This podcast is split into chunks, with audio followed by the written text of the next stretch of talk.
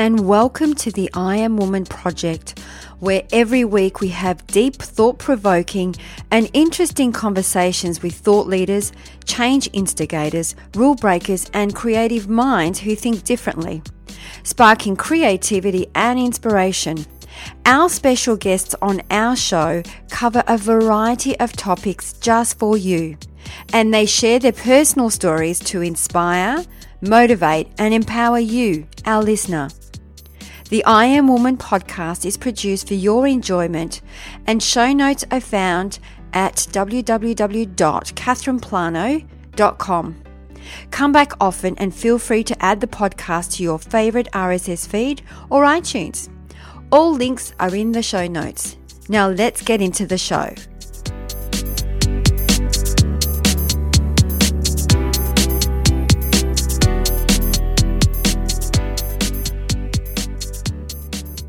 I'm curious.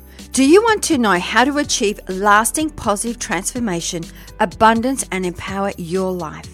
If you are not happy with where you are today and the repeating patterns that represent in your life over and over again, then a radical shift is what's required to help you make changes and live your life more on purpose.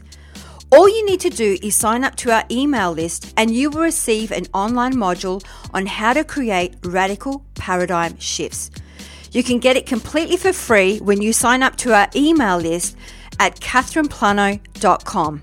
And as a valued subscriber, you are also going to get exclusive content that's only available to our email subscribers, where we will have members only events, free access to online masterclasses, VIP and discount tickets to all events. Only available for people on our email list, we offer bonus content with more advanced tips that are exclusive just for our email subscribers. There is an amazing stuff available for you only if you sign up to the email list, and you can do that by going to catherineplano.com and sign up on the homepage.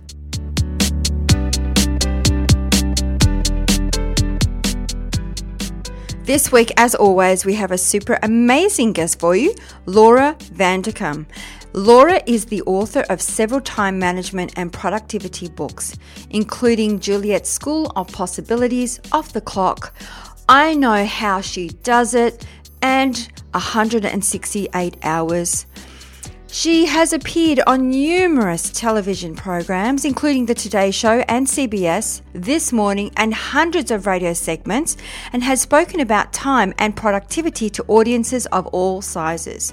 Her work has appeared in publications including The New York Times, The Wall Street Journal, Fast Company, and Fortune.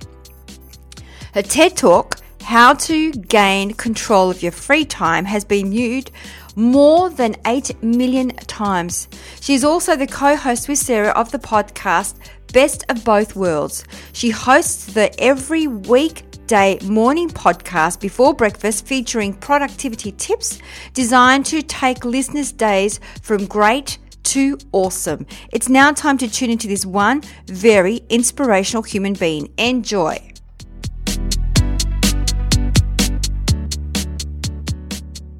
Well, this morning uh, we have another special guest for you, Laura Vanderkam, all the way from just outside of Philadelphia. Welcome to I Am Woman Project. Thank you for having me. So, the way we love to start the show, we always love to ask our woman of inspiration to share her unique story. So, Laura, how did you get to where you are today? Um, well, let's see, where am I today? I'm uh, generally writing books and giving speeches and doing podcasts about time management and productivity. My mission is to help people realize that they can build the lives they want in the time that they've got. Um, I can't say this is something that I grew up as a child hoping to become. However, I did hope that I would be writing books and, and sharing um, you know, performing in various ways. And so I'm happy to still be doing that. Um, I, you know, looking back, I've probably always been interested in efficiency and doing things well with our time, making the most of our time.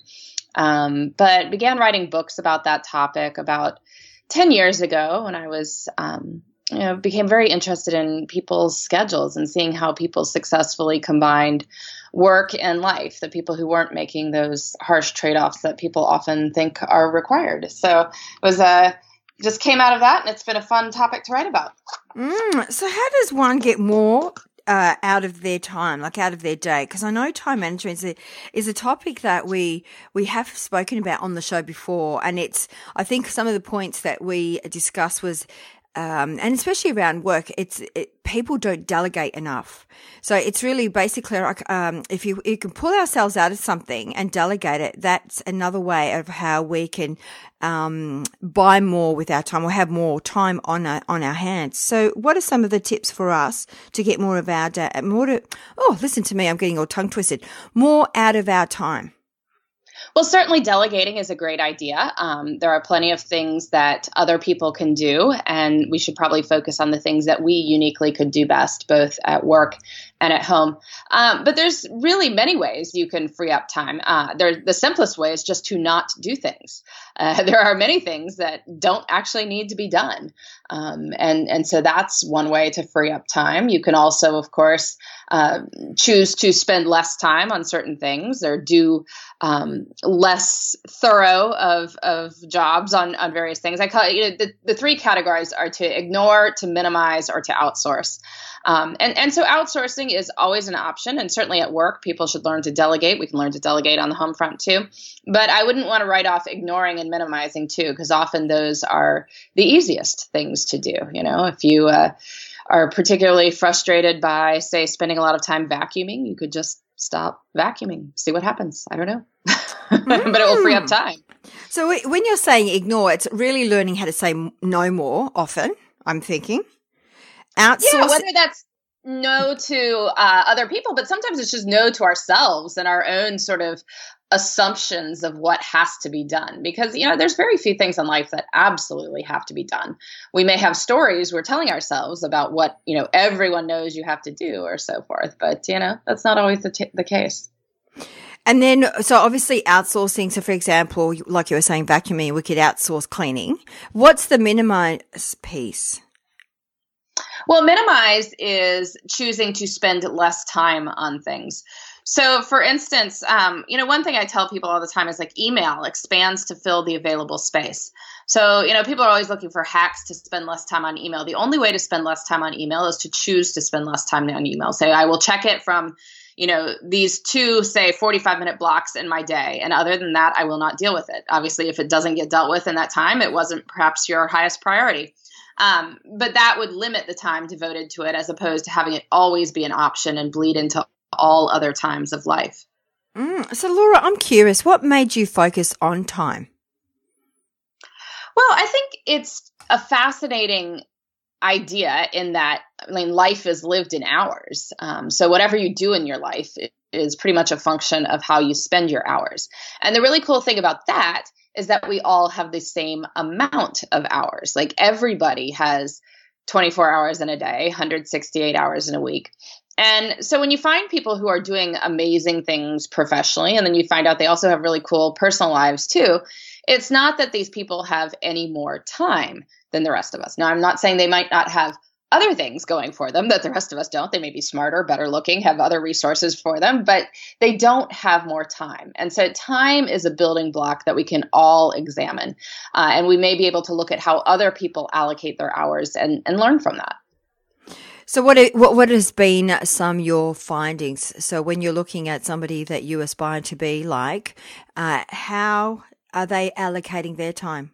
What are some of the patterns you've seen? Well, one of the most important is simply being intentional about your time. And I mean being intentional about your time, both professionally and personally.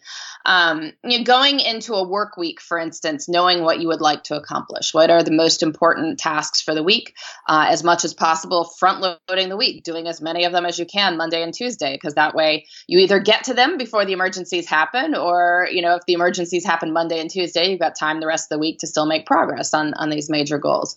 Um, being intentional about our personal lives matters too. So people will come home at 6 p.m., go to bed at 10:30, and not really have thought about how they're going to spend that time. I mean, if you have kids, you sort of march through the routine of dinner, bath, and bed, and if you don't, maybe it's dinner and TV and, and bed or something like that. But um, when people really think about it, that's when you see things like getting together with friends on a Tuesday night, or you know, one night during the week. that you know, people have been saying, "Oh, I wish I had time to paint." These are the people who will pull out their easel and paints, and you know, paint for an hour and a half after the kids go to bed, rather than using that time mindlessly for scrolling around on the web or watching TV or something like that. So I think really intentionality is is the best um, step toward really using time well. So I've got two questions out of that conversation. You actually mentioned time log. So are we saying that we should be tracking our time? And if so, how? Well, I track my time and I found it very useful. Uh, so, a time log is just a record of how you spend your time, exactly what it sounds like. Um, I track my time on these weekly spreadsheets that have the days of the week across the top and half hour blocks down the left hand side going from 5 a.m. to 4:30 a.m. Um, you know, I've actually been doing this for four years, which nobody else needs to do. I, I, just am sort of obsessed with the concept of time, and I find it useful as I write about this topic. But I think most people could benefit from tracking their time for at least a couple days, or ideally a week, um, because you know we have a lot of stories about how we spend our time, and on closer examination, not all of them are true. Uh, and I think it's important to really understand the parameters of our lives before we become too wedded to these stories, you know, such as I have no free time whatsoever, or I work around the clock, or I never have time for anything fun, or, you know, I never sleep, or various other things that um, we tend to tell ourselves when we are feeling overwhelmed or like we have a lot going on. Um, and and so what you sometimes see then is is not that you have no free time whatsoever; it's that you don't have as much free time as you want. You have some, but not as much as you want. But of course, none is a very different story from not as much as I want. I mean, not as much as I want is something you can do something about, right? I mean, you can figure out ways to scale it up or figure out good choices within that time. So it's really relaxing and rejuvenating. But you know, none is just defeatist. So that's why I always recommend that people track their time. You want to make sure you know for sure where the time is going. Um, because that way, if you are going to change something, you can be sure that you're changing the right thing. I love that tracking your time. And I think that that kind of then uh, leans into you being intentional with your time. And I bet you for those that are listening that actually start tracking their time, I'm curious to find out how much time they're actually spending on television and on their phones. What are your findings in that? Um, well, it tends to be a lot. I can tell you that. Uh, you know, people thought that um, the rise of other forms of communication technology would take away from television but in fact people are watching more oh, you know a lot of television too. It's just you know often watch it on different devices now than in the past. Um, but there's a lot of time spent on social media. There's a lot of time spent watching um, programs watching short videos uh, things like that. Um, you know many uh, the iPhone, for instance, has a screen time function, so you can look this up. You can tell yourself how much time am I spending, and you know some of it's good. Like some of it you have to do. You have to answer your work emails, although you may not need to spend as much time as you do on it. Um, there's some good things, like you know I read on the Kindle app on my phone, so some of that is reading time, but a lot of it just isn't. Uh, and it's it's good to know these numbers. You know, you can look without judging, um, but once you know that you are spending, say, you know, seven hours of your week on Instagram. You can ask pertinent questions such as Do I wish to be spending seven hours of my week on Instagram? Or is there maybe other things I'd like to do with perhaps a few of those hours? Mm. So, what, from your findings, what do we spend most of our time on? Well, I wouldn't say that it's um, the, the biggest category for most people, individual category, is sleep, of course, right? Because that's something you do pretty much every day for some number of hours. Um, the vast majority of people sleep at least seven hours a day. So the vast majority of people will log at least 49 hours per week uh, sleeping. And that tends to be the biggest category of anything. Um, most people do not work, you know, 49, 50 hours a week. They tend to work fewer hours than that. Um, you know, the if if you're getting at the question of what we waste time on, I mean, this is somewhat of a uh, you know, it sounds like such a harsh word, and I, I guess I want to get away from wasting time because we all waste time. Like we all spend time on things that are not particularly meaningful or enjoyable to ourselves or the people we care about.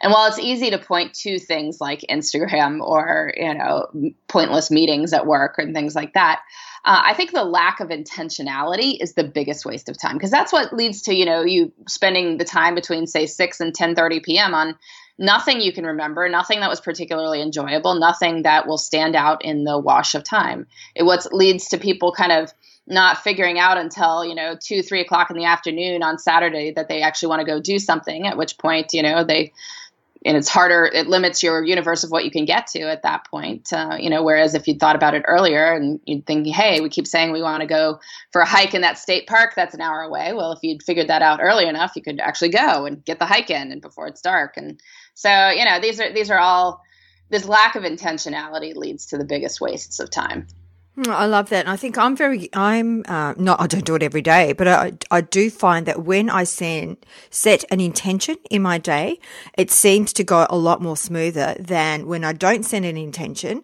and I feel like I'm just chasing my tail. Yeah, no, I mean, a lot of people find that. And it does, I don't mean schedule every minute. So I, this is a false sort of critique a lot of people then raise is like, well, I don't like to plan every minute of my day. Well, neither do I. I mean, and no one's suggesting that. But having a few intentions for the day, maybe three professional intentions for your workday, um, maybe one or two personal intentions for your time when you're not at work, will make life feel pretty rich and full and yet only five things on your list for the day still leaves a lot of open space for whatever comes up or whatever you feel like in the in the individual moment mm. so laura with your ted talk how to gain control of your free time did you want to uh, talk us through that a little bit yeah, well, that was a fun opportunity. Uh, the the TED organization has has quite the reach, and so um, I think the vast majority of people who found me at this point came to me through watching the TED Talk. Um, my mission in that talk was just to sort of introduce this idea of thinking about how we spend our time, thinking about the concept of having 168 hours in a week, and recognizing that you know I don't have time really means it's not a priority. We we truly do have time for what matters to us. Um, and I think approaching time from that perspective of abundance is so important. I mean, we can all point to harried moments of our lives here and there. And if you're intent on this story that I'm busied and put busy and put upon and a martyr or whatever else, you can always find three points of evidence leading to that conclusion. But if you want to draw a different conclusion, you could probably also find three points of evidence for that too. So, uh, you know, I, I want people to think that they do have time for what matters to them, and by being you know a little bit more proactive about it, we can seize it and make big changes in our lives. You've got, I, I, saw on your website where you say spend more time on the things that matter. Uh, is that, when I read that, I was thinking, is that for me to invest on the times that lights me up, the things that I love, the things that I'm passionate about, and the things that don't light me up, maybe not invest time or even delegate those uh, aspects? What do you, what was the actual meaning behind that? Sure, that sounds like a great idea.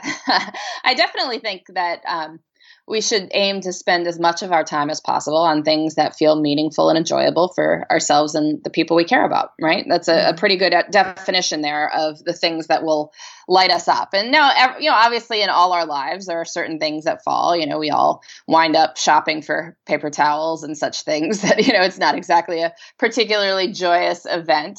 Um, but as much as possible, um, trying to expand the space within our lives for these things that do matter to us and shrinking as much as possible the space that is devoted to things that don't really matter to us. And you know, it's it's constantly this question of evaluating and seeing what works and what doesn't. And that's one of the reasons to try tracking time because then you can say, like, well, you know, I'm spending a lot of time on any given day on stuff I don't like. You know, is there something I can do about it? And maybe there isn't. You know, I'm not saying that all answers are incredibly easy to come upon, but you know, if you set a goal that in like two years, I would like to be spending significantly less time on these things, I bet in two years you could make something happen, right? You know, we, mm-hmm. we often overestimate what we can do in the short run and underestimate what we can do in the long run.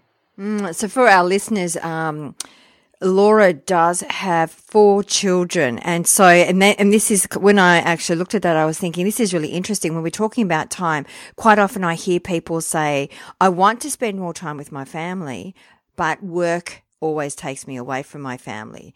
And it's one of those things, especially I find that, I mean, does it, it, with a lot of the entrepreneurs and even like executives and leaders the, in a corporation, they are torn between home and work. So, what would be a piece of advice that you would like to share with them if somebody was in that in situation and really wanted to change their way of living? Well, it's another reason to keep a time log because you may be surprised. I mean, one thing that I find interesting a lot of people, and a lot of women in particular, sort of discount some of the time they spend with their families because it isn't occurring at what you see as like peak hours so you know i've talked to people who be like oh i never see my kids and then they track their time and they're like well yeah your kid wakes up at like 5.30 in the morning you leave for work at 8 it's like two and a half hours there but because it's in the morning you're not even viewing it as real time because it wasn't like 10 a.m on tuesday. Um, you know i've definitely had people look at their logs and be like wow i used to feel guilt and i don't feel guilt anymore. Now that's not saying there aren't some people who you know manage to not spend time with their families but it, you know often there are ways to do so one thing to think about here again 168 hours in a week. If you work 40 hours so a standard full-time job and sleep 8 hours a night so that's 56 hours per week this leaves 72 hours for other things. So it is quite possible that you might spend some of those 72 hours with your family. If you work 50 hours you get 62 hours for other things. Again you're probably seeing your family for some of those 62 hours or you work 60 hours you could see your family for some of the 52 hours. Now i you know you might need to be slightly creative about moving work around a little bit in order to make it fit. And one strategy I've seen a lot of people do is that they use some of the control they have over their time to move work hours around. And so, particularly if they have young children, they'll leave work at a reasonable time, you know, so before dinner, go home, spend their evenings with their kids, and then do more work at night after the kids go to bed.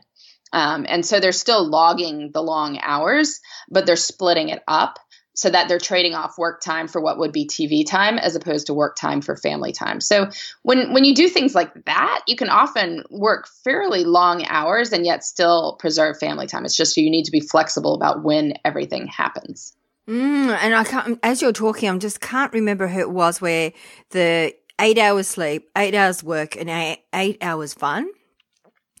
Um, and I just remember when I read that and I was looking at, it, I was like, I actually just roughly in my head sort of calculated how many hours I have fun, and there was no time. Absolutely no time. well, but interesting when you say eight hours work, eight hours sleep, eight hours fun. That's only during the work week. Most people aren't doing that eight hours of work on Saturday and Sunday or whatever their days off are. So, in fact, on those days, it could theoretically be eight hours sleep, 16 hours fun. Um, but you know, obviously we have other obligations. There there are things we have to do that aren't um, you know, in the that wouldn't meet the definition of like pure adult leisure. But that doesn't mean they can't be pleasant. I mean, obviously, there are ways you can choose to spend family time that might be more enjoyable. There are things you can do to sort of minimize time spent on housework and errands if you don't find those things pleasant. So, while it might not be eight hours of pure adult fun, um, you can definitely probably find some time for adult fun in there and also do pleasant things within your, you know, home and family obligations too. Mm, I, I, I really love that, and I think that from that, um, I actually allocated time for me to because I know you write a lot as well. You've got quite a few books, and you write a lot of blogs. For me, I block out time to write. Um, otherwise, it doesn't happen. So I always say Sunday is my my uh, man cave day. I go into my cave, and this is where I get creative and I write. So I, I actually allocate time. Um, even my husband and I, we have Friday night is our date night. But if we, and we've only been doing that for about 12 months, but if we didn't allocate that time, it would not happen. Definitely. No, I, I think that happens to a lot of people. Um, you know, if you want to do something and you are a busy person, you have to make a time for it in your schedule. Like you can't just sort of magically wish it will happen. Um, because in that case, then someday is going to be a synonym for never. Um, but if you are willing to say, well, you know, oh, we should do more stuff as a couple. Okay, here's three hours on Friday night where we are committing to do something as a couple. Well, that's far more likely to happen than just sort of vaguely expressing that wish. Yeah, and I think that I really love the idea of the weekly spreadsheet. I'm going to give that a go. I'm a bit nervous about doing it, but I'm going to give it a go. So, for our listeners, that we know that we are creatures of habit, how does one uh, become adaptable to change. And let's say they're going to do this spreadsheet, a weekly spreadsheet, just to have a look at where they invest their time. What would you like to say to those that resist change? Well, there's, you know, you don't have to change if you don't want to. I mean, if life's great, go for it. You know, it doesn't really matter what I think or anyone else thinks. It's your life, so live it as you wish. Um, the, it's only a matter if you think there's something about your life that you actually do want to change. Um, that that's where this all becomes handy. I mean, you know, if you don't feel anything needs to change, don't worry about it. Um, but if there is something that you feel is taking too much time or taking too little time, uh, then just start small. You know, don't don't assume that overnight you will become the sort of person who exercises an hour a day because you will not. Um, you probably are also not the person who's going to read War and Peace instead of watching TV if that has not been your habit up until this time. You are not going to magically make family dinner happen every night. But maybe your decision is that you want to do it one night a week. You want to have one family dinner a week. Awesome. Well, let's let's try that this week, and if it happens, great. If it doesn't, see what went wrong and how you can address those logistical problems. Um, you know, instead of saying I'm going to go to the gym for an hour every day, why don't you say, well, one day this week I'm going to wake up early and go to the gym. Mm. See how it goes. You know, if it goes great, awesome. Maybe you can stick with it. If it doesn't work, again, evaluate why it didn't work. Like, was the expectation wrong? Like, there's are there things going on in the morning that you have to get to, and so you can't do this? Like, you know, maybe it's not the right time. Maybe you need to go walk at lunch. That that would be a better thing for your life. You know, but if you approach this with the spirit of starting small and approach it in a spirit of curiosity, just to see what works, what doesn't, no judgment, you're far more likely to make change stick. Mm, I like that. And the reason I was asking that is because quite often when I work with men, women, especially women and women that have children, uh, they don't invest time on themselves. And, you know, quite often when we sit down together and say, okay, what is it that you want for yourself? They can't give themselves that answer because they've never thought about themselves. So when we're talking about investing time on self and being intentional about whether it's exercising or meditating, whatever that may be, um, that's a change for them. And there's a lot of guilt around that too. It's like if I don't do this for my family or don't show up for my children, um, you know, I feel guilty that I'm not being a good mother. What are your thoughts around that? Well, I think it's kind of ridiculous. Um, I mean, I don't know. I just it's so far from my perspective that I just it's it's hard to even understand um, because I see like you know people's time logs and and and people will you know, it doesn't even have to be a category like that. I mean, people are like, you know, I have no time for myself, and yet they're like on Twitter posting about how they have no time for themselves. I'm like, well, you're on Twitter. Like, if you have time for that, you have time to read a book you want to read. If you are, you know, I don't know. I, I just think this is an oversold idea that we have no time for ourselves. Um, you know, people will tell you they have no leisure time, and then their time logs show all sorts of things that are. It's just, you know, our story is that we're we have no leisure time we're, we're put upon so that's what we that's what we look for um, if if you would you know again though if if you are feeling like this is truly you like you you cannot take a second away um, you know again like use little bits of time we all have those five minute chunks of time during the day like you know you're waiting for a phone call to start read a book during that time instead of something else. You know, we're usually just on our phones. So read a book during that time. Put an ebook on your phone and read that. Um, that's one way to start getting little bits of time. Um, if you have some time after your uh, kids go to bed, maybe see if you can spend the first half hour of that doing something that you find kind of fun for you and then after that do whatever it is that you feel you are you know supposed to be doing um, but you know just start small and you see how it goes and you probably will feel less like the world is ending than you might imagine. Mm. It reminds me of the book The Slight Edge, where uh, in the book they were saying, like, for example, reading, even if you only did 10 pages a day or even one page a day, by the end of, you know, uh, the year, you'll have read so many pages a day. And so it is, I love that starting small, little steps. so, Laura, along your journey, you've had a, a quite a, an adventurous life. What has been a greatest lesson for you? Um, well, I really like that phrase that, I mean, I use in the TED Talk that I don't have time really means it's not a priority. Because uh, I think that's really more accurate language. So anytime we find ourselves saying, oh, I don't have time to do this, uh, you know, oh, I just can't make the time for this, uh, just try substituting the language of it's not a priority for me to do whatever it is you're not doing. And, and it may be totally true. Um, like there's various phases of life where we can't do whatever it is for whatever reason, or we are choosing not to do that for whatever reason. Um, but you know, if it does feel like something you'd like to make a priority, then you start saying, well, how could I make this happen? And maybe not tomorrow, but maybe in the next few years. You know, what could I change to make this possible? Um, and you know, we might you might be surprised. I'm curious, what does your day look like from a time perspective? Do you, um, are you one of these individuals? I know there's some people go, okay, I'll do my emails in the morning. I'll do this in the afternoon. What does your time look like? Well, one of the things I, I always, you know, warn people about is that there are no typical days. Um, and so whatever you describe as a typical day is more about how you choose to see yourself than it is about anything else. So I could I would be better off describing yesterday for you, um, which was a real day, um, whereas a typical day sort of isn't. Um, I can tell you yesterday I woke up at 6:45. Um, I was, uh, you know, spent I showered and then spent sort of the next 50 minutes doing various breakfast shifts with the kids. Um, they sort of, you know, it, I used to think this was an incredibly long amount of time to spend on breakfast, but I've just sort of embraced it. You know, I talk to all the kids as they come down and eat with them. I did the middle school carpool run. Um, I did really quick um, some weights in my office. I have my resistance bands and kettlebells. I took the middle two kids to the elementary school bus. Um, my nanny came to take care of the four year old and then I started work. Um, I worked pretty much from 8.30 to oh what was it 5 um, with a half hour break to go run outside. That tends to be pretty typical. I use that usually do that in mid-afternoon when i need a break.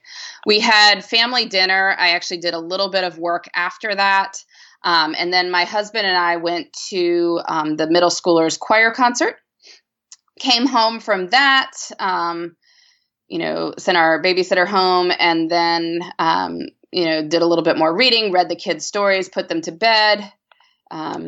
Actually did a lot of reading at night because, you know, I was into my book and then went to bed at 11:15. Mm, wow, you do pack in a lot in your day. That's amazing. Very productive. So, the other thing, Laura, that we love to ask our women of inspiration is about pain points. We believe we all have pain points. So, what would be one of your biggest pain point or pain points, and how do you stumble upon a solution?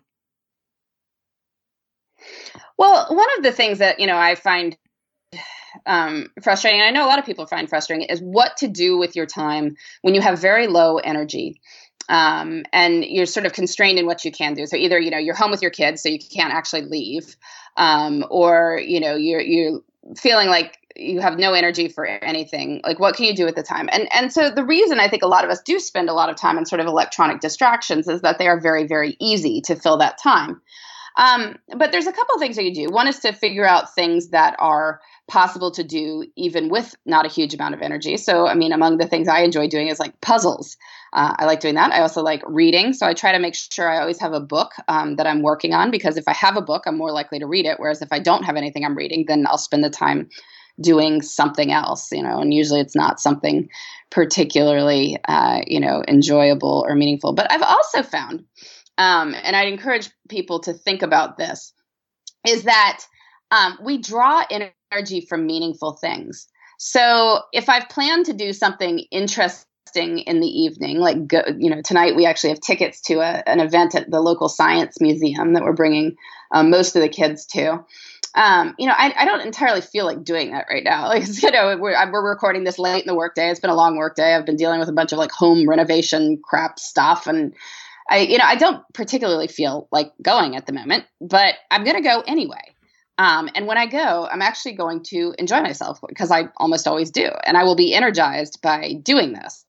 Um, so sometimes you can also just decide to plan in stuff and do it anyway, even if you don't terribly feel like it, um, knowing that you'll probably be happy after the fact that you did it.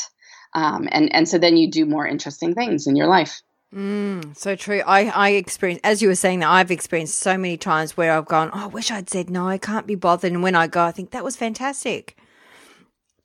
So, Laura, the other thing that we love to ask is that there's this, you know, this um, and I, I wouldn't say it's just a belief system. It is something that is talked about. And I think it doesn't matter where you are in the world that you're likely to survive business within the first 12 months. So what do you think is a number one reason or reasons individuals, entrepreneurs, uh, fail to succeed in business in the first 12 months? Well, I think there's lots of reasons, and some of them have nothing to do with you. I mean, right? It's uh, the larger economy is is always an issue. There could be um, less demand for a service than you think. There could be um, some new technology that comes by that that completely changes what people are looking for. Um, so, you know, if you are going to survive the first 12 months, a, a key thing is to be flexible.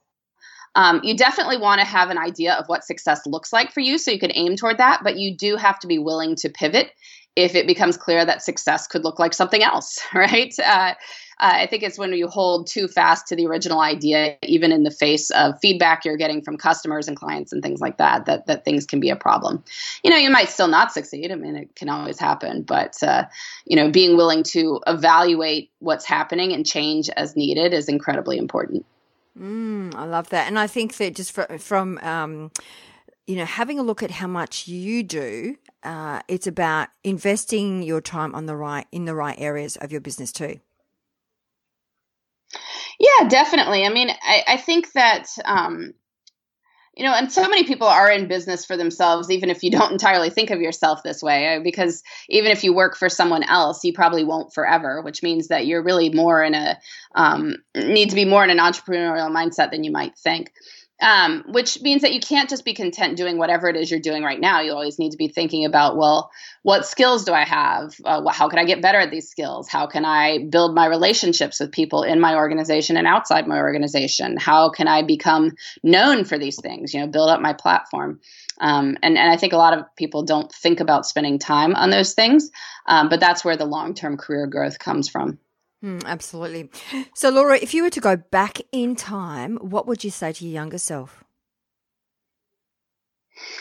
Um, well, I think my younger self would be thrilled that I am writing books and being up on stage speaking and things like that. Um, I would say that, you know, I particularly noticed when I was first a, a parent, you know, when I first had my first child many years ago, that a lot of um, the work life literature I was reading was quite negative. It seems to be that you know no one will be able to build a satisfying career and have a happy home life. Like, don't you dare think you can pull these two things off. You'll just be a harried mess. And I've largely found that that is not the case.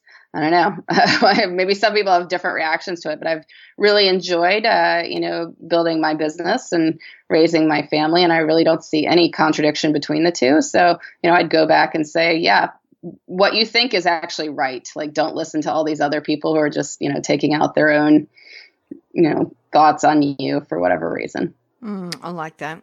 Um, the other thing, Laura, that we love to ask our women of inspiration as we wrap up the show is to ask you what would be that one word that best describes your personal brand? Um, you know, I don't. I it's hard to think of one word, but uh, what one I do like is just practical. Um, you know, I'm not denying that there are big, larger forces in the world. I'm not denying that everything is wonderful for you know anyone. Um, that there's various reasons that there may be larger social forces that are you know headwinds against various people's success. And it's fine to spend time fighting those, but I think in the meantime, we can also think about well, what can I personally do to make sure that I am living my best life possible? Um, and I really like to focus on on practical solutions. So, um, you know, yes, it would be great if life were easier for working parents and society was set up more to help that. But on the other hand, in the meantime, if you're feeling like you'd like to spend time with your kids in the evening, you could talk about leaving work at a reasonable time and doing some of the work at night after they go to bed, right? Like that's a solution you could do, say two, three nights a week to make sure that you get the the best of both worlds. Um, you know, so I, I think it's uh, I like to focus on what we can do in the near term in our own lives to make things better. Mm, I like that, practical. And the other thing that we love to ask our women of inspiration as we wrap up the show is to share three shiny golden nuggets with our listeners. So, what are those three practical exercises that you would like to leave with our audience today?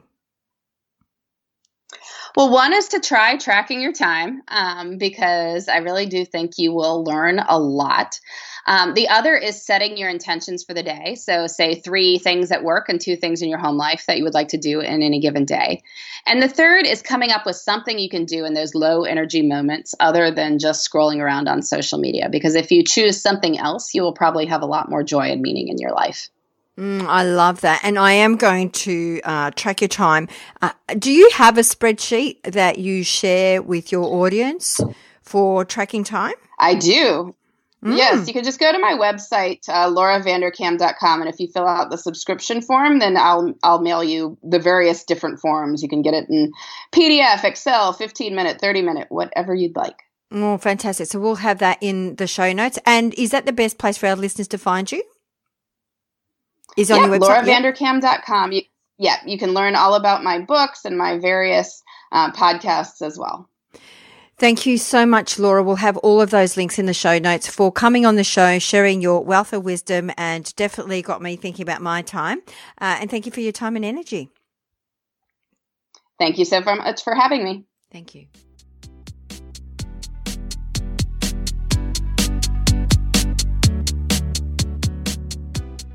That brings us to the end of another episode.